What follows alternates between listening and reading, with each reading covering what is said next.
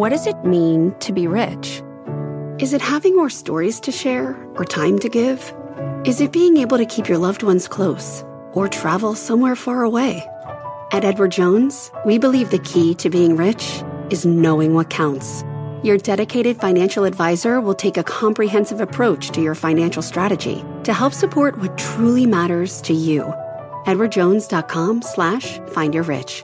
Edward Jones, member SIPC. People I Mostly Admire is sponsored by Ramp. Want a better way to simplify your business finances across expenses, vendor payments, and accounting? Ramp is the corporate card and spend management software designed to help you save time and put money back in your pocket. Ramp gives finance teams unprecedented control and insight into company spend. With Ramp, you're able to issue cards to every employee with limits and restrictions and automate expense reporting so you can stop wasting time at the end of every month. Ramp's accounting software automatically collects receipts and categorizes your expenses in real time so you don't have to. You'll never have to chase down a receipt again, and your employees will no longer spend hours submitting expense reports. The time you'll save each month on employee expenses will allow you to close your books eight times faster. Ramp is easy to use. Get started and start making payments in less than 15 minutes. And now, get $250 when you join Ramp. Just go to ramp.com slash admire. That's R-A-M-P dot com slash admire. Cards issued by Sutton Bank and Celtic Bank. Members FDIC. Terms and conditions apply.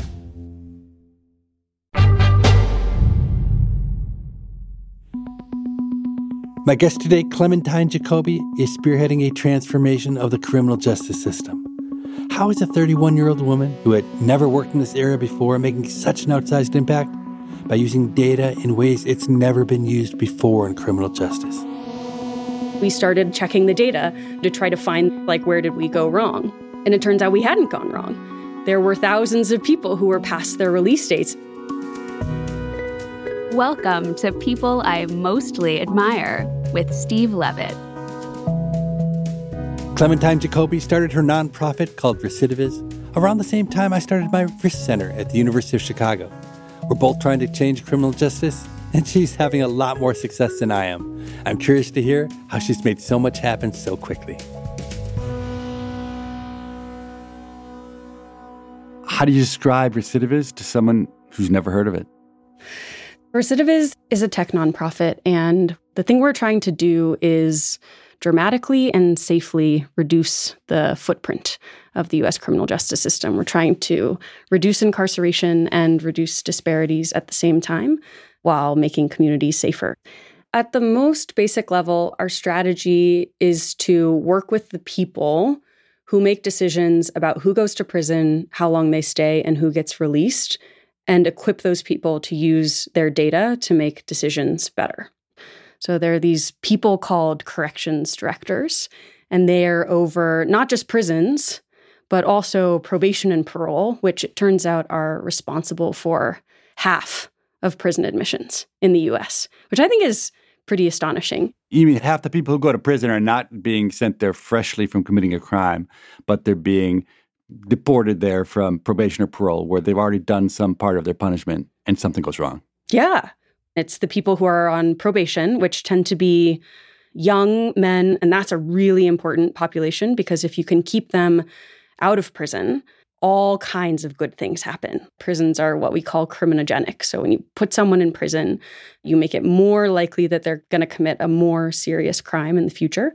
So if you can prevent young men from going to prison in the first place by figuring out how to do probation better, that's a huge impact. And then the other population is parole people who are finishing their prison sentence at home. So they've gotten education credits or they've completed programming, they've done enough things in prison to complete the rest of their sentence outside. When you combine those two populations together, that's called supervision. And supervision is about four and a half million people and is responsible for half of admissions to prison. Just a reminder to people how big is the incarcerated population in the US today? There's 1.2 million in prison, and that's the population that we're focused on because those are people who are going in for more than a year. And then another probably five or 600,000 in jails. Exactly. But that's not your domain.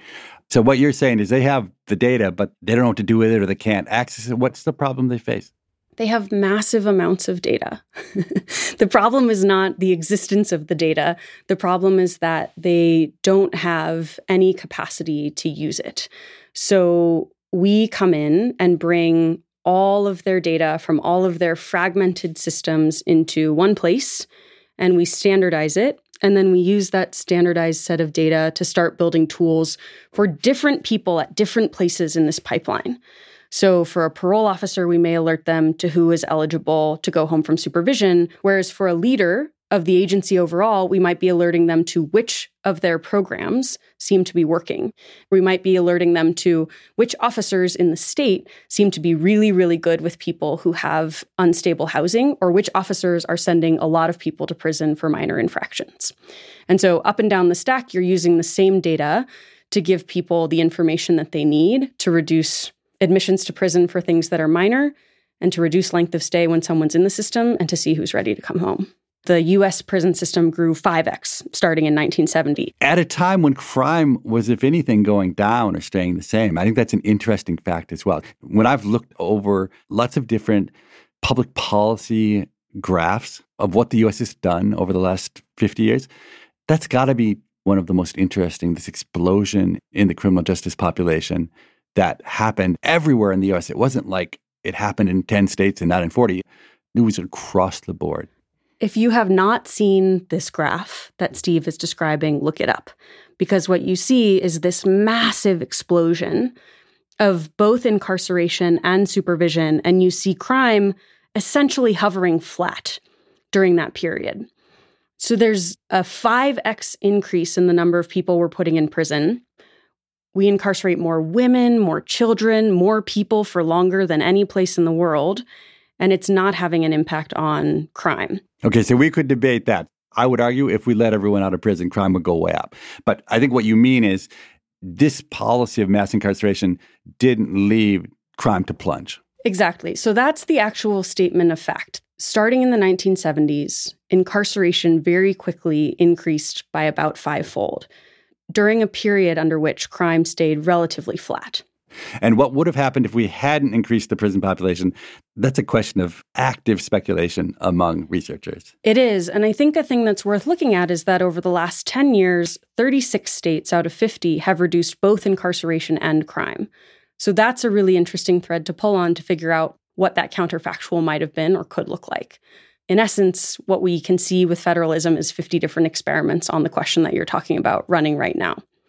And so by the time that you reach 2005, you're starting to see bipartisan consensus that the system we have isn't working. We're sending more people to prison for longer, and we're not seeing big reductions in crime. We're spending quite a lot of money on this system, and the outcomes aren't very good at all. I think 83% of people who are released from prison are one day rearrested.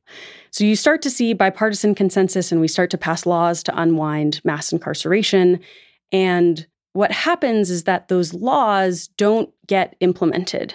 So, as an example, we went to the state of Idaho several years after a law had passed that made it possible for people to earn their way off of supervision. So, if they were on supervision and they had had stable housing and stable employment and done everything right, they could get off of supervision. The problem was that this was happening on average never. and so the thing that we built was a tool that basically alerted individual parole officers when someone was eligible to get off of supervision. And that very quickly led to Idaho being able to remove 5% of their supervision population. Now, the state of Idaho has a lot more resources freed up to focus on people who really do need support. Because when you're a parole officer and you have 100 people that you're supervising, it's actually pretty hard to help 100 people at once in an intensive way. And so, getting rid of 5% of that population meant that you could actually generate more success with the people who need more support.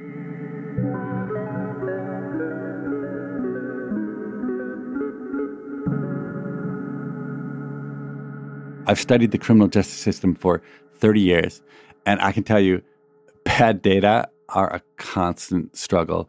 If you had come to me before you started Recidiviz and asked me what I thought of the idea, I would have said, oh, I love the idea, but I still would have strongly discouraged you from trying because honestly, I would have thought that it would be absolutely impossible to make any progress.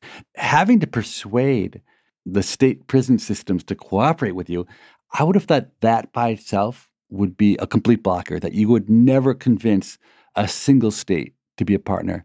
So I'm curious, how did you convince the first state? That must have been some kind of miracle. I do think it was really important to start this company when we were like 27 because we needed a lot of energy and the data problems are very hard. But the way that we convinced the first state was not the hardest part. In fact, I think one of the most surprising things about Recidiviz is that corrections directors, these folks who are essentially CEOs of corrections agencies, right? Tens of thousands of employees, billions of dollars in annual budget. Those folks really recognize that the system's not working.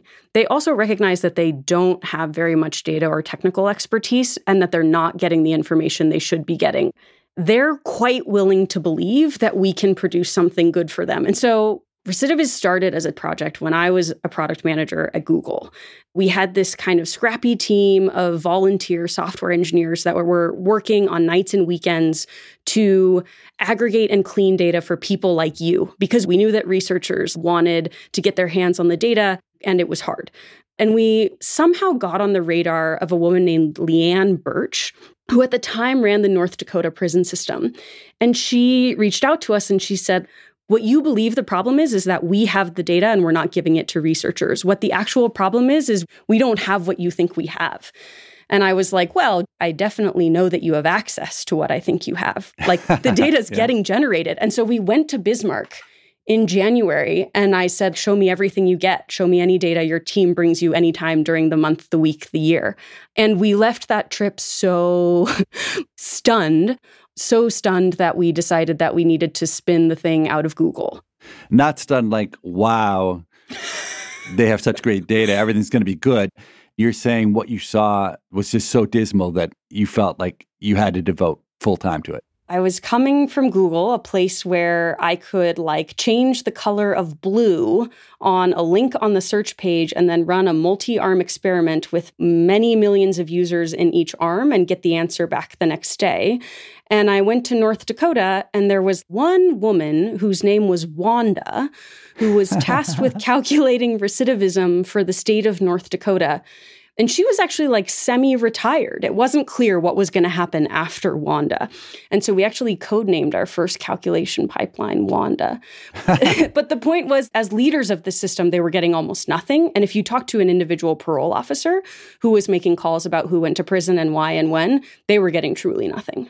That's amazing that she reached out to you and you left that meeting in Bismarck and she wanted to be your partner. She was all on board to give you the data and to make things happen? She was on board and she introduced us to other states.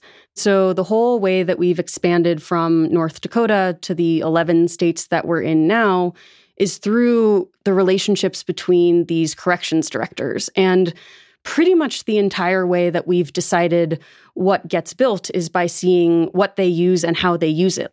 So, you're happily ensconced at Google, probably making a lot of money. You're doing this criminal justice thing kind of on a whim.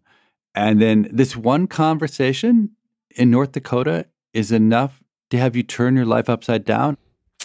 Well, it wasn't a whim in the sense that I grew up with a dad as a political scientist, and my mom worked on addiction medicine, and I had family members who were in and out of the criminal justice system. I had an uncle go to prison when I was five, and I was fascinated by and frustrated with the system from that time forward. And because my dad was a political scientist, I talked a lot with him about how this was a very special area of American public policy. It was a place where we could expect to make progress because of the bipartisan alignment.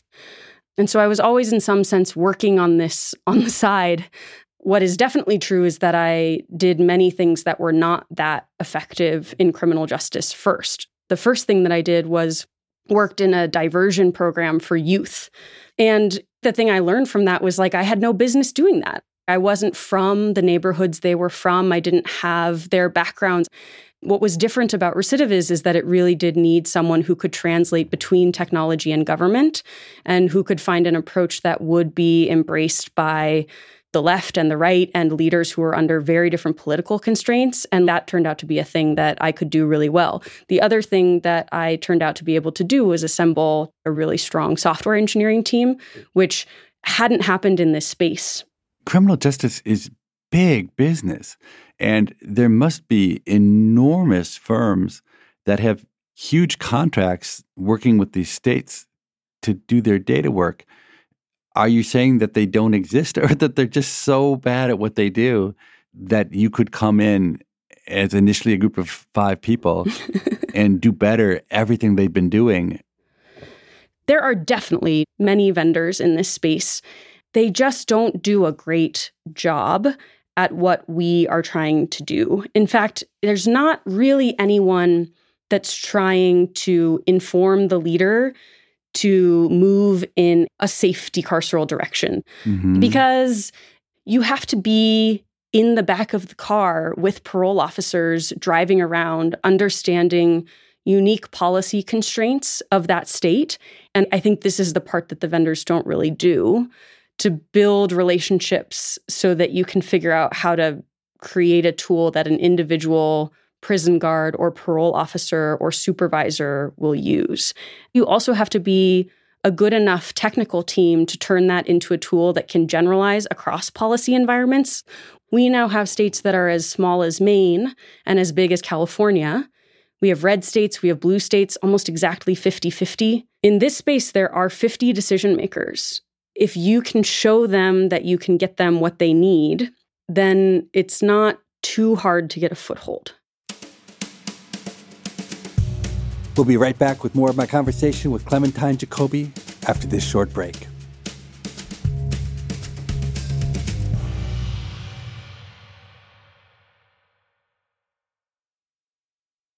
Pilots know that weather factors, like storms, turbulence, and icing, can turn routine flight into a challenge. But what if you had satellite delivered weather data giving you the full picture of what's around you? With SiriusXM Aviation, get coast to coast high resolution weather info, all without altitude limitations or line of sight restrictions. Fly confidently knowing you have the best information available to make decisions in flight. Visit SiriusXM.com slash aviation to learn more.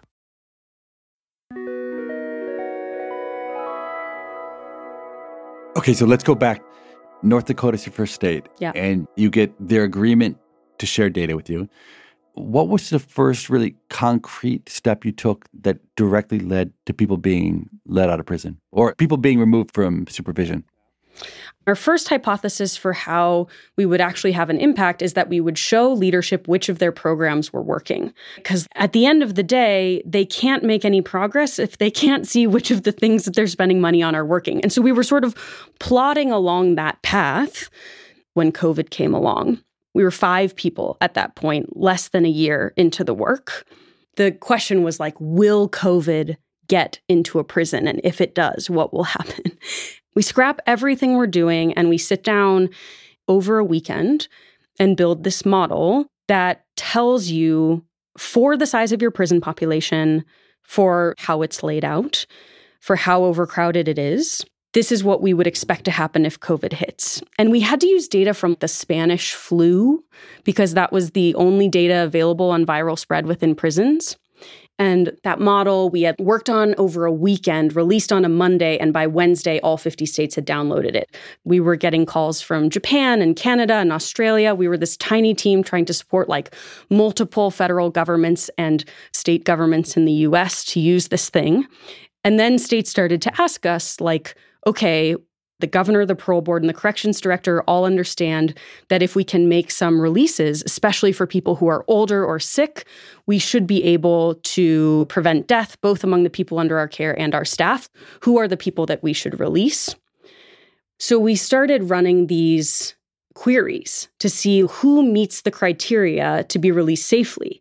They've served over 80% of their sentence. They've had only positive behavioral reports while in. They've completed all of the things the judge has asked, et cetera, et cetera. And we saw what we thought were errors, which were people who were past their release dates, like thousands of them. And so we started checking the data as we always do to try to find like where did we go wrong? And it turns out we hadn't gone wrong. Oh there God. were thousands of people who were past their release dates. And we were like, okay, so you should probably start with these. and we ended up working on about 36,000 early releases during COVID. And people did very well. Like the federal system released 11,000 people. Of those 11,000 people, 17 committed crimes. Of those 17, one was a violent assault. If you had asked me, again, you didn't ask me for advice about starting this, but a second obstacle that I would have given you had to ask me is look, even if you get access to the data, the criminal justice system is so highly politicized and there's this big law and order, lock them up constituency out there. There's a social justice, de incarceration movement out there. They're both powerful, they both care a lot. And I think your solution has been really brilliant, which is that you focus on carrying out the laws and regulations that have already been passed, but because they aren't being followed, they're leaving more people locked up. And so the social justice people are, of course, in favor of that. But almost nobody's so lock them up that you say, well, actually, the law says they should be free, but I want them locked up anyway. So you really found a sweet spot that didn't have any political resistance. Yeah, it's pretty elegant because it's not only something that is uncontroversial, but also it's really big. We think there are probably about 250,000 people who could be removed using laws on the books. It's a hard calculation to do because it's a very precise calculation in the 11 states where we're working and not as precise in the 38 where we aren't. But we think that's about right. And that's a huge number of people. Like, that's so much money that you can free up for things that are working.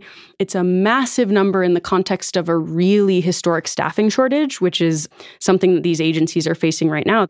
And so, the opportunity to say you could get a quarter million people out of the system safely using laws already on the books without passing new laws is a pretty powerful thing. And then, like you said, these are things that everyone has already agreed on. They've already gone through the system of checks and balances. They've already been through the legislature. They just haven't been implemented. Now, I'm sure there are also lots of laws and regulations on the books that, were they properly enforced, would lead to lots more people being locked up. You could maybe use data to, say, facilitate better coordination across states to find fugitives with outstanding warrants who fled different parts of the country. But then you crash into politics. It would be an unpopular application of data for the social justice folks. But my own conjecture is that those could be really valuable things to do. You know, maybe not your mission, but maybe it should be somebody's mission. What's your reaction to that? Yeah, it's an interesting question because in this country over the last like 10 or 15 years, there's been such a widespread recognition that the current system isn't working, that the laws that have been passed in large part have been things like let's give folks in prison incentive to better themselves while they're there. So let's, like I said, let's let them earn time off for getting a GED or for completing anger management programming or for doing cognitive behavioral therapy. There are lots of laws like those. And so it doesn't feel like we're having to sift through laws and say, which of these do we believe will have the right kind of impact? What feels true is that advocates and the reform movement and practitioners and policymakers have kind of like come together passed a smorgasbord of laws that create this enormous pent up potential like in every state that we go to, there are five or 10 or 15 of these laws that we can quantify pretty quickly will produce a decarceral impact. But it's not common at all that we see a law on the books that would lead to incarceration if we implemented it. I think you're right that like cross state fugitive tracking might be a good example of something that in very small numbers would increase incarceration, but those numbers would have nothing compared to the kinds of laws we're talking about. We're talking about laws that impact every single person that's on supervision in that state. I think everyone deserves to feel safe. And I think you can believe that the system needs to be a lot smaller and believe that we need to do a lot better job for victims.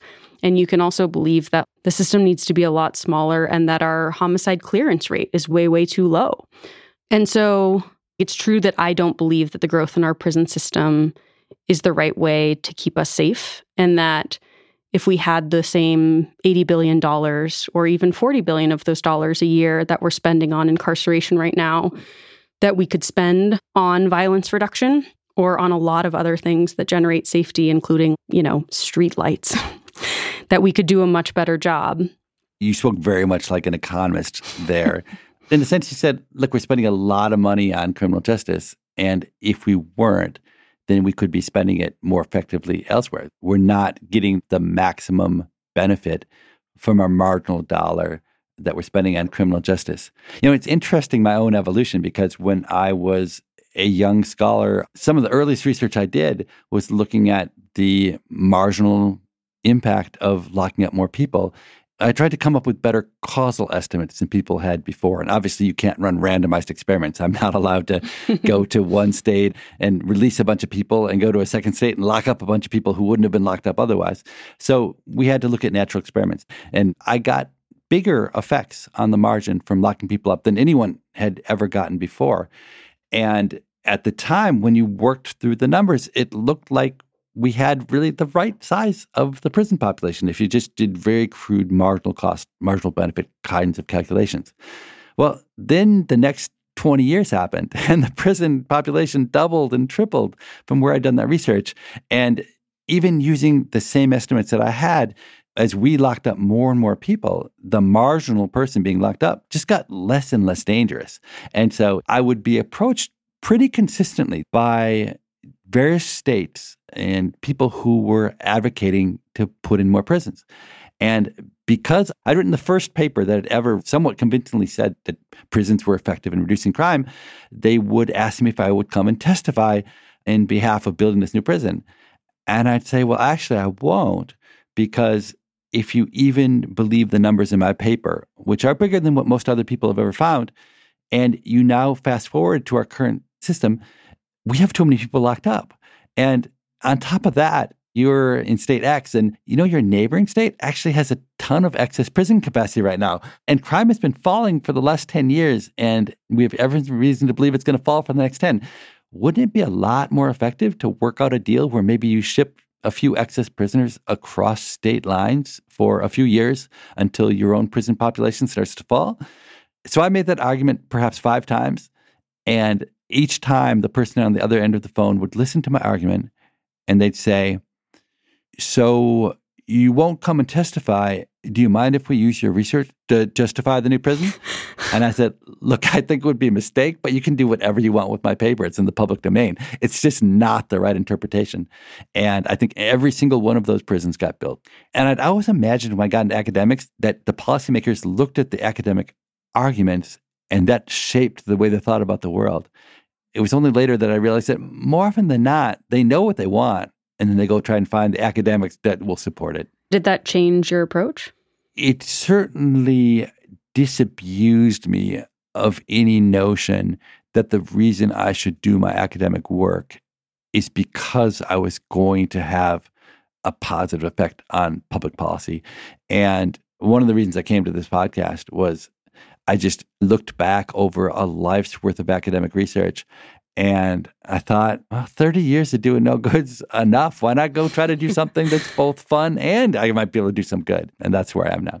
You talked about trade offs. And if you just sort of naively divide the amount that we spend on prisons by the number of people there, you get the fact that on some level we could send each of these people to Harvard every year and have money left over. So we're definitely not doing something that's efficient in terms of creating communities that are safe.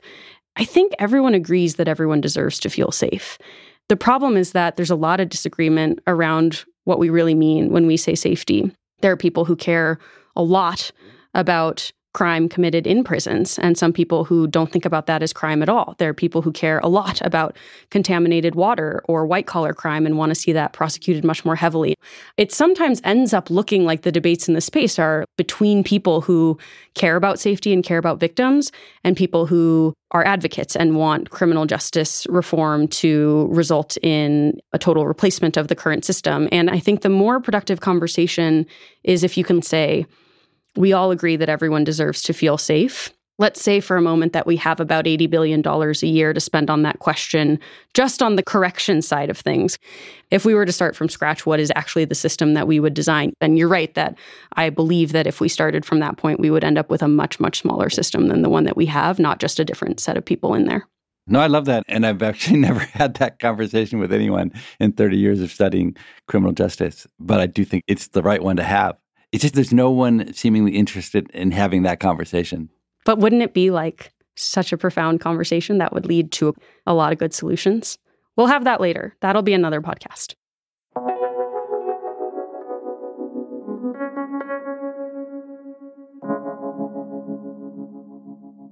So we've been talking about Recidiviz, but not actually about you personally.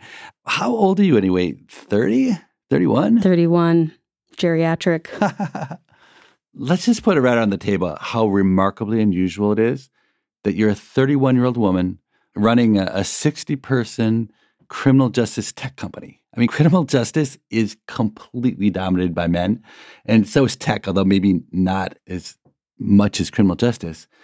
I suppose you probably go to these criminal justice conventions. There's nobody that looks like you around there, is there? yeah, that's definitely true. I don't think that I've ever been particularly attuned to this dynamic. Like when I was at Google, I worked in gaming. And so I would go do these business meetings in Japan. And Japan is very tenure based. And also they roll deep to meetings. And so it would be like just me on my own, 25 and then like 15 Japanese men across from me. And so this is not as extreme as that. There are some really amazing female leaders in the corrections field, actually. So, like I mentioned, Leann Bertsch had been a pretty important part of our story because she was the one that was like, you're looking at this all wrong, do this instead. And actually, the other superhero of our life right now is Anne Precythe, who is a woman who runs the Missouri Department of Corrections. She has been the main driver in bringing us into new states recently and talking about how important it is to use data to do this work. And so there are definitely women in the field. And the two real innovators who've made what you do possible are both women. That's not likely to happen by chance. well, we've had some men that have paved a way too. One of our previous board members was the Secretary of Corrections in Pennsylvania. He was just incredible. Josh Tewalt, who leads the Idaho Department of Corrections. Honestly, Idaho is so close to my heart because it's where my family's from. It's where my uncle is still in prison now in his 40s. But I love Idaho's leadership team. I think that they are just rocket ships. So there have been plenty of men that are amazing too. But yeah, I'll give the female corrections directors credit. They're pretty great. Could you talk more about your uncle who's incarcerated, who really shaped your thinking when you were a child? So he committed a nonviolent crime when he was a teenager. He intimidated the parents of one of his friends. So he was definitely a knucklehead. Like he deserved some kind of intervention, but prison was not the right place for him. And how long was the sentence was he given? It was 10 years.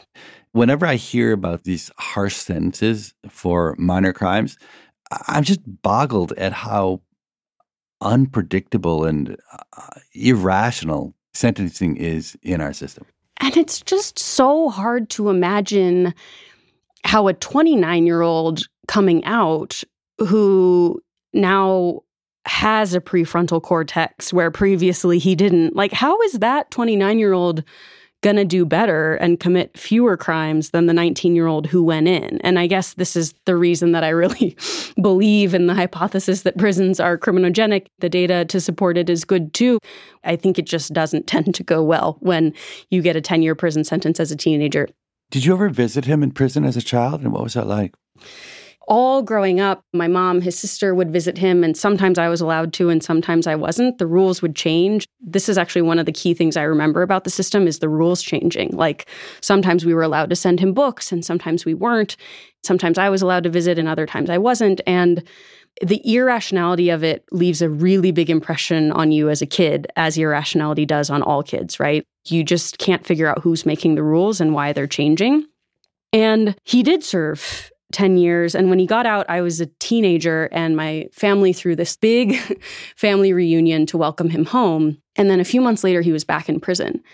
I was just struck by parole because everything about it seemed impossible. It felt to me like by the time he was coming out as an adult, he had no shot. The number of rules on parole that he was aware of and that he wasn't aware of, and like how many things you could do wrong that would get you sent back to prison like I said, if you're hanging out with anyone else on parole, if you cross county lines, if the bus doesn't come and you're late to your meeting with your parole officer, or if you are staying at your parents' place and your dad has beers in the fridge, even if they're not your beers, if one of the conditions of your supervision is no alcohol, that's alcohol. So parole just seemed impossible to me.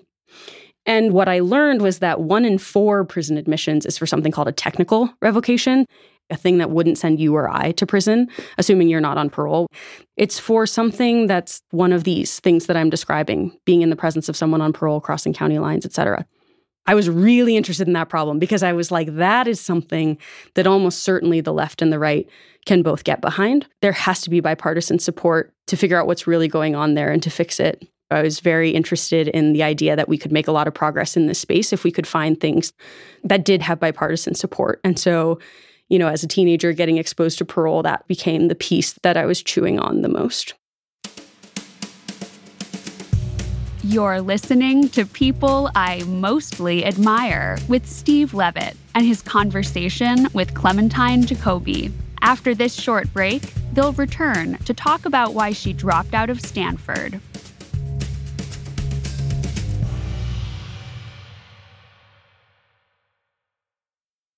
Pilots know that weather factors, like storms, turbulence, and icing, can turn routine flight into a challenge. But what if you had satellite delivered weather data giving you the full picture of what's around you? With SiriusXM Aviation, get coast to coast high resolution weather info, all without altitude limitations or line of sight restrictions. Fly confidently knowing you have the best information available to make decisions in flight. Visit SiriusXM.com slash aviation to learn more. Ashley's Memorial Day sale is going on now. Shop our biggest selection of hot buys, cool deals, or shop limited time savings on new summer spaces. Plus, get 72 month special financing on select in store mattress purchases made with your Ashley Advantage Synchrony credit card between May 14th and June 3rd. Whether you're redecorating indoors or rethinking your outdoor space, save big on this season's trending styles. Only at Ashley. Subject to credit approval. Minimum monthly payments required. No minimum purchase required. See store for details.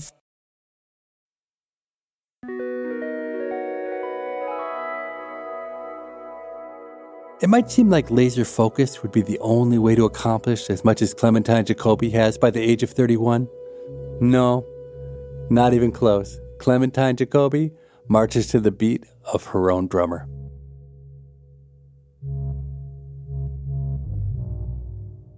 Even as young as you are running Recidiviz, your path to there was not exactly direct, right? You were a Stanford undergrad, but you dropped out. Why did you drop out of Stanford halfway? I dropped out to join a circus. You don't say that with pride. Say it like you're embarrassed. I thought you were proud of joining the circus. I am proud of joining the circus. And I did it because at the time I was 20 and I was like, you know, I'll never be in better shape. So I ran a kind of experiment, which was that I was going to do a software engineering internship and then I was going to join a circus. And Cirque du Soleil has this international network of feeder circuses, and they had one in Brazil, in Rio. And I had lived in Brazil before, I spoke Portuguese, and so I auditioned into that circus. I also did a software engineering internship, and I figured that one of these two things was probably my career path. And so it seemed like a reasonable bet to take one year off of Stanford to then decide which of these two things was the better one to do.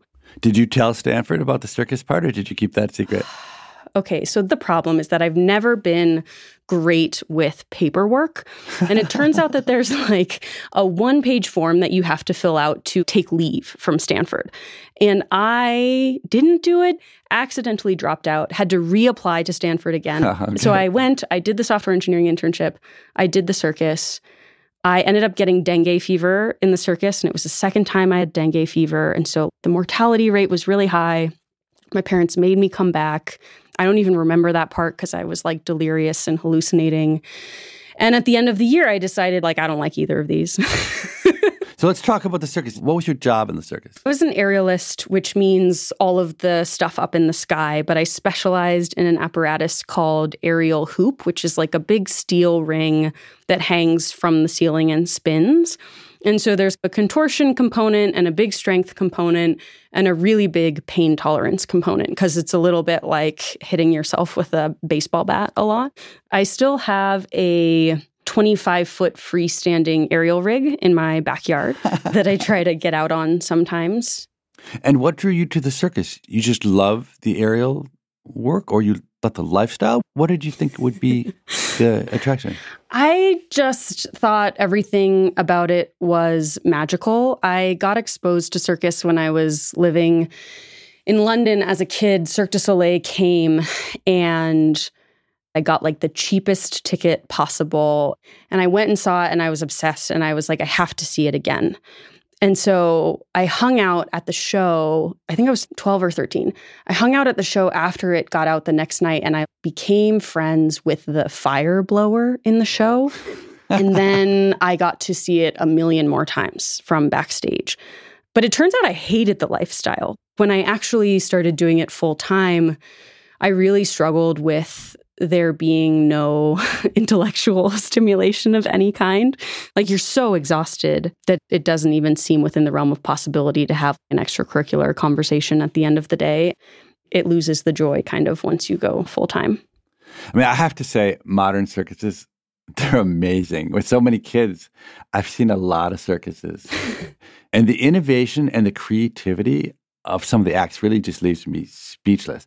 Circuses today are so different from those when I was a kid, and those were already great. But really, I would have to say, circuses have changed as much or more than almost any form of entertainment, other than obviously tech driven ones, that I can think of. I totally agree. I go as often as I can. And a really big shift has been to not using animals, to just focusing very much on the absolute limits of what the human body can do. And that's just the height of entertainment to me. And my impression is that the circuses are a truly global labor market. You see acts from all around the world who have perfected specific skills that you never would have imagined existed. And then once they've discovered them, the limits that they stretch with them are just incredible. What is true about circuses is that they basically invent new acts and new fields very often, like at a much more rapid pace than other sectors that I can think of,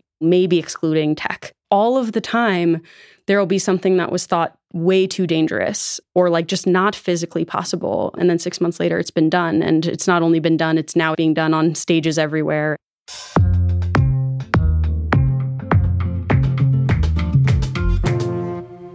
What kind of lessons did you take away from the circus that you still use in your life? Funnily, a lot. One is this element of storytelling. People have to remind me over and over again in the context of recidiviz that I need to state the basic facts first and that the basic facts of what we're doing are so astounding. Before I talk about what's hard or what's new or what's next, I need to give people a moment to absorb like to date, we've helped 70,000 people come home. So that's one, this idea of layering storytelling.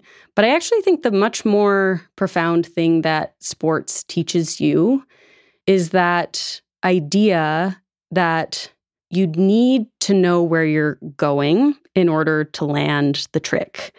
I famously and maybe borderline obnoxiously talk a lot about wild success within recidiviz. I ask people to articulate what wild success is in very small increments. Like, don't go into a meeting unless you know what a really good outcome for that meeting would be. And if you can't articulate that, cancel the meeting or move it out because you're not ready. What exactly do you want to be the outcome here? What would be the very best outcome? And I think that is a sports thing. Like you cannot do a back handspring unless you know exactly where you are trying to land. And if you try to do one without visualizing what it's going to look like when it's successful, you will get hurt. The hard tricks in aerial hoop are the ones where if you were to stop halfway, you would break your neck. This has been really important because now with recidiviz at the size that it is, but even more so when it was smaller, right? Like at the beginning, the line between self employed and unemployed is so thin.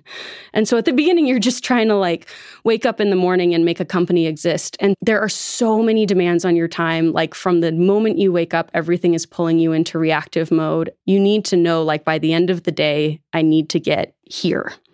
And if you can write that on a sticky note the night before and get there by the end of the day, slowly, day by day, you will build a company. One of the ironies I find that leaders face is you kind of have to pretend like you're going to stay at Recidiviz forever. Mm-hmm. But everyone who looks at your history and knows about your curiosity and your vitality probably wouldn't be surprised if 10 years, 20 years from now, you were doing something totally different. Do you think about that at all? I have never been asked that question in that way. And it does make me nervous because I think that to do the job well, you have to wake up every day and requalify to be the CEO of Recidiviz. Every six weeks, it's a different job. Every six months, it's like an order of magnitude harder. Mm-hmm. On some level, to do it well, you have to believe so hard that this is your highest purpose and that you are going to put in the effort to not be the bottleneck on the organization's growth, to do it as well as you can possibly do it. In that sense, I'm probably not thinking beyond Recidiviz right now, but I do know some lifelong things that are true. One of the things that I tell people on my team is that the thing that you're really truly the best at doesn't feel hard for you. And so it's actually really hard for you to notice it. And so you need to go back and look at the things that your family growing up was great at. Like, what was the thing that was just in the water when you were growing up? And for me, I think that is bridging divides. Mm-hmm. In Recidiviz, it's very clear what role that plays, which is that we're building this approach that has support on the right and the left. It's a very clear divide.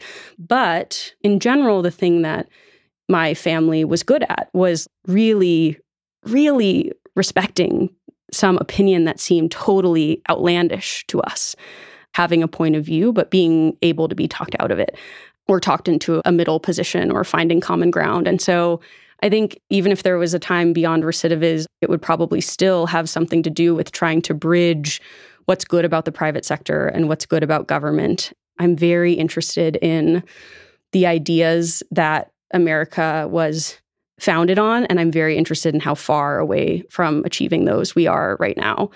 I'm very interested in the power of technology and how poorly I think it's being used and how many detrimental effects it's having. I'm really interested in how astonishingly brave and kind and well meaning almost every public servant I've ever met is, and yet how slow government tends to be and how poor the outcomes are. And so I think a lot of elements of the questions that I'm the most frustrated by are present in Recidiviz. But I think there are also lots of other places where they could show up, and I would expect those to be common themes. How awesome is it that Clementine actually ran away to join the circus? My first thought was to say, Isn't that great? Too few people follow their dreams. But then I thought about it. My God, can you imagine a life in the circus? Of all the things to leave Stanford for. Was there something in your life that parallels Clementine's love of the circus? Did you drop everything else to pursue a dream that other people thought was crazy? Or did you stay on the beaten path? And looking back, do you think you made the right choice? I'd love to hear your story. Send us an email. The address is pima at freakonomics.com. That's P I M A at freakonomics.com. And if I get enough responses, I'll even do a little data analysis and report back on the findings. Although, of course, the set of people who write me will not exactly be a representative sample. And now it's time to answer a listener question. And as always, I'm joined by the show's producer, Morgan. Hi, Steve. A listener named Zane had a question about open access and academic publishing. So, typically, when a paper is published in a journal, you need a subscription to that journal in order to access the paper, meaning the average citizen can't read it. Zane thinks this is crazy and believes everyone should have access to published research. He wants to know if you feel that open access somehow cheapens your work, or would you prefer that more people had access to your published papers? I would not in any way feel cheapened if more people were able to read my academic research. I think the crux of the problem is really fundamentally economic, and it's not about the authors, it's about the journals and the fact that these journals have a complete monopoly over the content within them. So if you really want that paper, you need that particular academic journal. And that gives the journals tremendous market power. And it's exacerbated by the fact that as an academic, I absolutely would demand from an institution that I have access to all the top economics journals. And so the library really has no choice but to pay almost whatever price that the publishers want to charge for the high prestige journals. And that is really what drives the economics of the academic publishing industry is that you have these institutions that have a very inelastic demand curve that are willing to pay a lot of money. That dictates everything that follows. So I do think that a lot of journals might have an option for individuals to subscribe. You don't have to be an institution, but those subscriptions are usually still quite pricey. And I think the reason is because they still want to encourage universities to buy a subscription for their faculty and staff instead of having that faculty and staff buy a bunch of individual subscriptions. So it is hard as an individual to subscribe to these journals. Absolutely. Now, Steve, I do know that in some sciences, some journals will allow the researcher or the institution on behalf of the researcher to pay an extra fee to allow their article to be open access, meaning accessible to anyone. You don't have to have a subscription. But then that fee falls on the researcher or that institution. It's not a cost that's incurred by the journal. What do you think of that model? I honestly have never heard of that before. I like that idea. And it's interesting because it's a way of shifting the cost away from consumers who don't want to pay a lot to get access to the article onto the universities who are the ones who presumably are getting a lot of the benefit of the wider dissemination. So I think that's fabulous. I'm surprised I've never heard of it before. So, Steve, should we really be blaming the journals for limiting the public's access to cutting edge research? I think the sad reality of it is that it's what the economics of the industry dictate. And I think we're unlikely to change it as a consequence. Now, on the other hand, let me just say the academic publishing industry, it is not one that people are getting extremely rich doing. I edited a journal called the Journal of Political Economy, put out by the University of Chicago Press for 10 years. And it is one of the most prestigious journals in our field. And still, the amount of revenue that it generated wasn't that much. And it seemed like almost all of that revenue was going to cross subsidize the dozens of other academic journals that the U of C Press was putting out. So I don't want to leave the impression that the people who work in academic publishing are a bunch of fat cat getting rich off the common man people. I think mostly they're working really hard in the name of science and scratching out a living doing it. Zane, thanks for your question. If you have a question for us, our email is pima at freakonomics.com. That's P I M A at freakonomics.com. It's an acronym for our show. We read every email that's sent, and we look forward to reading yours. In two weeks, we're back with a brand new episode featuring Kevin Kelly. He's the founder of Wired Magazine, and he's been a keen observer of the tech industry for the last 40 years. Among other things, I'm hoping he can explain everything I need to know about artificial intelligence. As always, thanks for listening, and we'll see you in two weeks. People I Mostly Admire is part of the Freakonomics Radio Network, which also includes Freakonomics Radio, No Stupid Questions, and The Economics of Everyday Things. All our shows are produced by Stitcher and Renbud Radio. This episode was produced by Morgan Levy and mixed by Jasmine Klinger. Lyric Bowditch is our production associate. Our executive team is Neil Carruth, Gabriel Roth, and Stephen Dubner. Our theme music was composed by Luis Guerra. To listen ad free, subscribe to Stitcher Premium. We can be reached at pima at freakonomics.com. That's P I M A at freakonomics.com. Thanks for listening.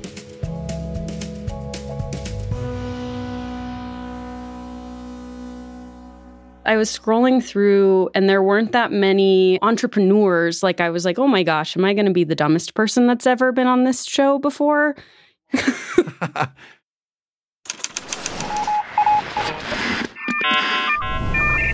the Freakonomics Radio Network, the hidden side of everything. Stitcher. Pilots know that weather factors, like storms, turbulence, and icing, can turn routine flight into a challenge. But what if you had satellite delivered weather data giving you the full picture of what's around you? With SiriusXM Aviation, get coast to coast high resolution weather info, all without altitude limitations or line of sight restrictions. Fly confidently knowing you have the best information available to make decisions in flight. Visit SiriusXM.com slash aviation to learn more.